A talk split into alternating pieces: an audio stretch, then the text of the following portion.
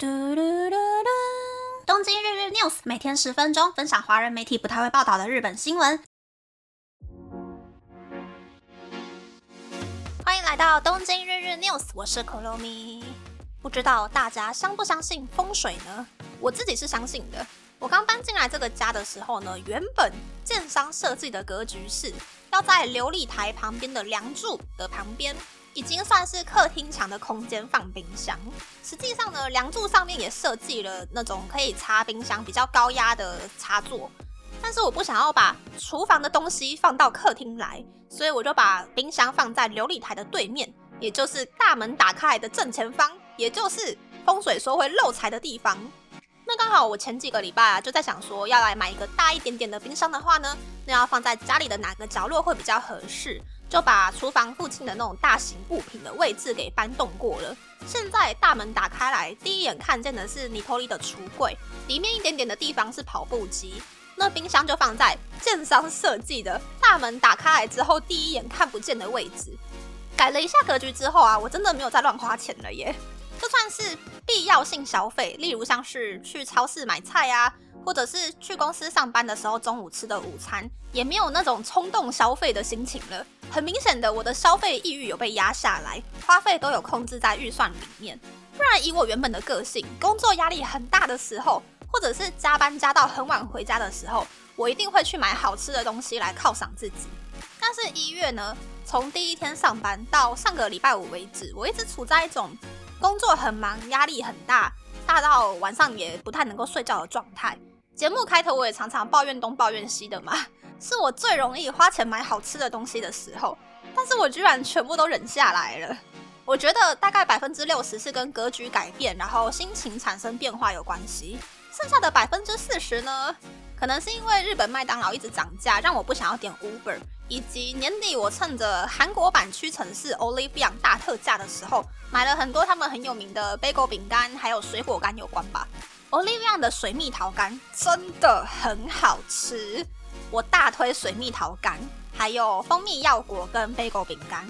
其他口味的水果干，我觉得以南方人的角度，我觉得还好啦，没有那么需要买。这样想想就觉得我好坏哦。这几天还在跟大家推坑说日本的股票还有衣服，结果我最近都没有在花钱，所以这一集呢就要来介绍跟花钱没有关系的新闻。第一个先来介绍我自己觉得很有感的新闻。有一个对六百名二十到四十多岁有在工作的女性进行的调查，就显示说生理期会影响工作效率。调查中呢，百分之七十四的人认为生理期工作压力有变大，百分之六十四的人表示生理期会降低工作效率。而觉得工作效率有被降低的人当中，百分之十九点二的人觉得工作效率下降了七成，百分之十六的人觉得工作效率下降六成，百分之十五点二的人觉得工作效率下降三成。平均看下来呢，工作效率下降了百分之四十九点四。而工作的时候遇到生理期，有什么感到压力的部分呢？就有很多人回答会很焦虑，会被经痛分散注意力。怕经血外漏到卫生棉外面，工作的时候不能去厕所换卫生棉，觉得自己身上有异味，感到疲倦想睡这几种答案。而询问受访者，如果没有上述这一些因为生理期而容易感到压力的事情，你觉得自己的工作效率会提高吗？的问题，就有百分之七十五的人回答效率会提高。嗯，大家觉得怎么样呢？我觉得实施远距上班最好的事情就是，我可以安排生理期的时候在家上班，至少生理期最不舒服的第二天或是第三天，我可以待在家里上班。觉得哦，好该换卫生棉的时候呢，就不用走两分钟去厕所，走的过程之中也不用想说啊，会不会不小心流出来之类的事，烦恼真的是会减少很多。我觉得生理期出门这件事情最大的心理障碍就是怕精血会侧漏到外衣上面吧。也许有些人会说，用卫生棉条再多垫一片卫生棉，不就可以预防侧漏吗？可是卫生棉条是卡在身体里面的嘛。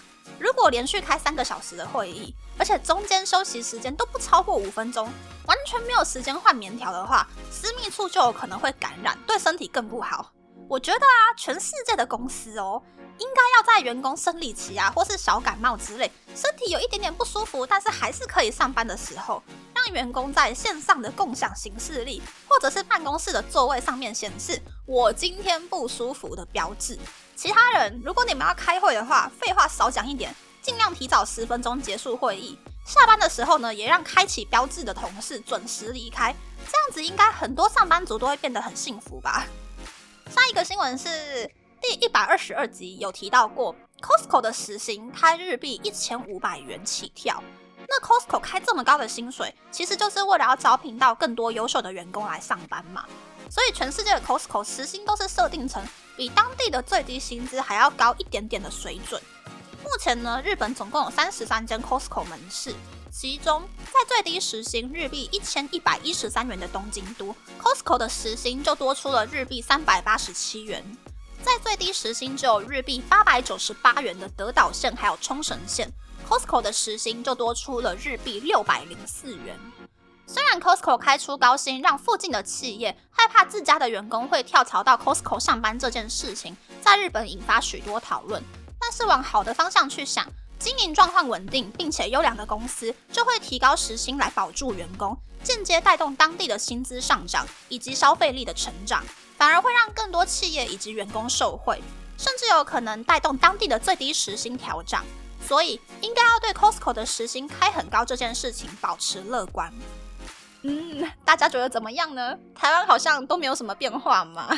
但其实这一篇新闻下面就有一个我很赞同的留言。有一位网友就说，如果算 Costco 的时薪日币一千五百元，每天工作八小时，每个月上二十天班，实际领到手的薪水也就大概日币二十万左右，其实不算多。所以并不是 Costco 给的薪水太高了，而是日本的最低薪资太低了。其实我没有很懂为什么很复杂的工作，亚洲的老板都只愿意出最低时薪。如果是不用动脑啊，也没有什么技术性质的工作，也许 maybe 开最低时薪勉强算 OK。可是像是饮料店员工啊，或是超商店员这种要记一大堆 SOP 的工作，只付最低时薪真的合适吗？就算有员工工作能力强到都已经跟店长差不多喽，可是老板都只愿意付最低时薪。而且有很多老板遇到业绩不好的时候，第一个想的就是要开除员工、减少支出，而不是去改善业务内容、提高效率的同时，又顺便提升业绩。所以我觉得我们应该要来重新定义“最低时薪”这四个字。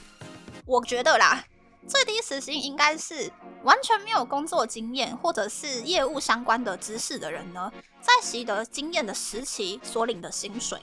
如果三个月后员工习得了一定的经验或者是知识的话呢，老板就应该定期把时薪加个五块，加个十块钱。我觉得这才是最低时薪该有的解释。而且老板呐，或者是公司的干部也应该要去换个想法，因为决定公司经营方针的人绝对不是员工。公司赚不赚钱跟员工没有什么太大的关系。因为公司不赚钱，所以员工只可以领最低时薪的这种想法呢，只是老板或是干部们减轻罪恶感的借口啦。经营公司哦，如果不能够解决问题，只会找借口的话，在业绩上升之前，员工都会先辞光光的。在工作的时候，不论是个人还是公司，难免都会遇到关卡或者是失误。可是如果放弃改善的话，就不可能会进步。想要赚钱，就必须要先学会改善，而不是去找借口。不过讲到这里，我就会想到老高前几天发的影片，那个谈努力的影片。即使阶级很难改变，但是我觉得术业有专攻，升等虽然很难，但是有所付出的话，至少我们不会降级，还是要稍微努力一点点啦。为了可以继续吃到我手边这一包 Olivia 的巧克力肉桂杯狗饼干，我会继续努力一点点的。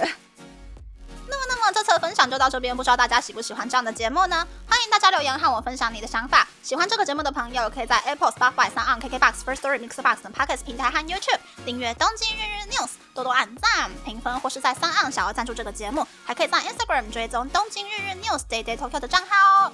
拜拜。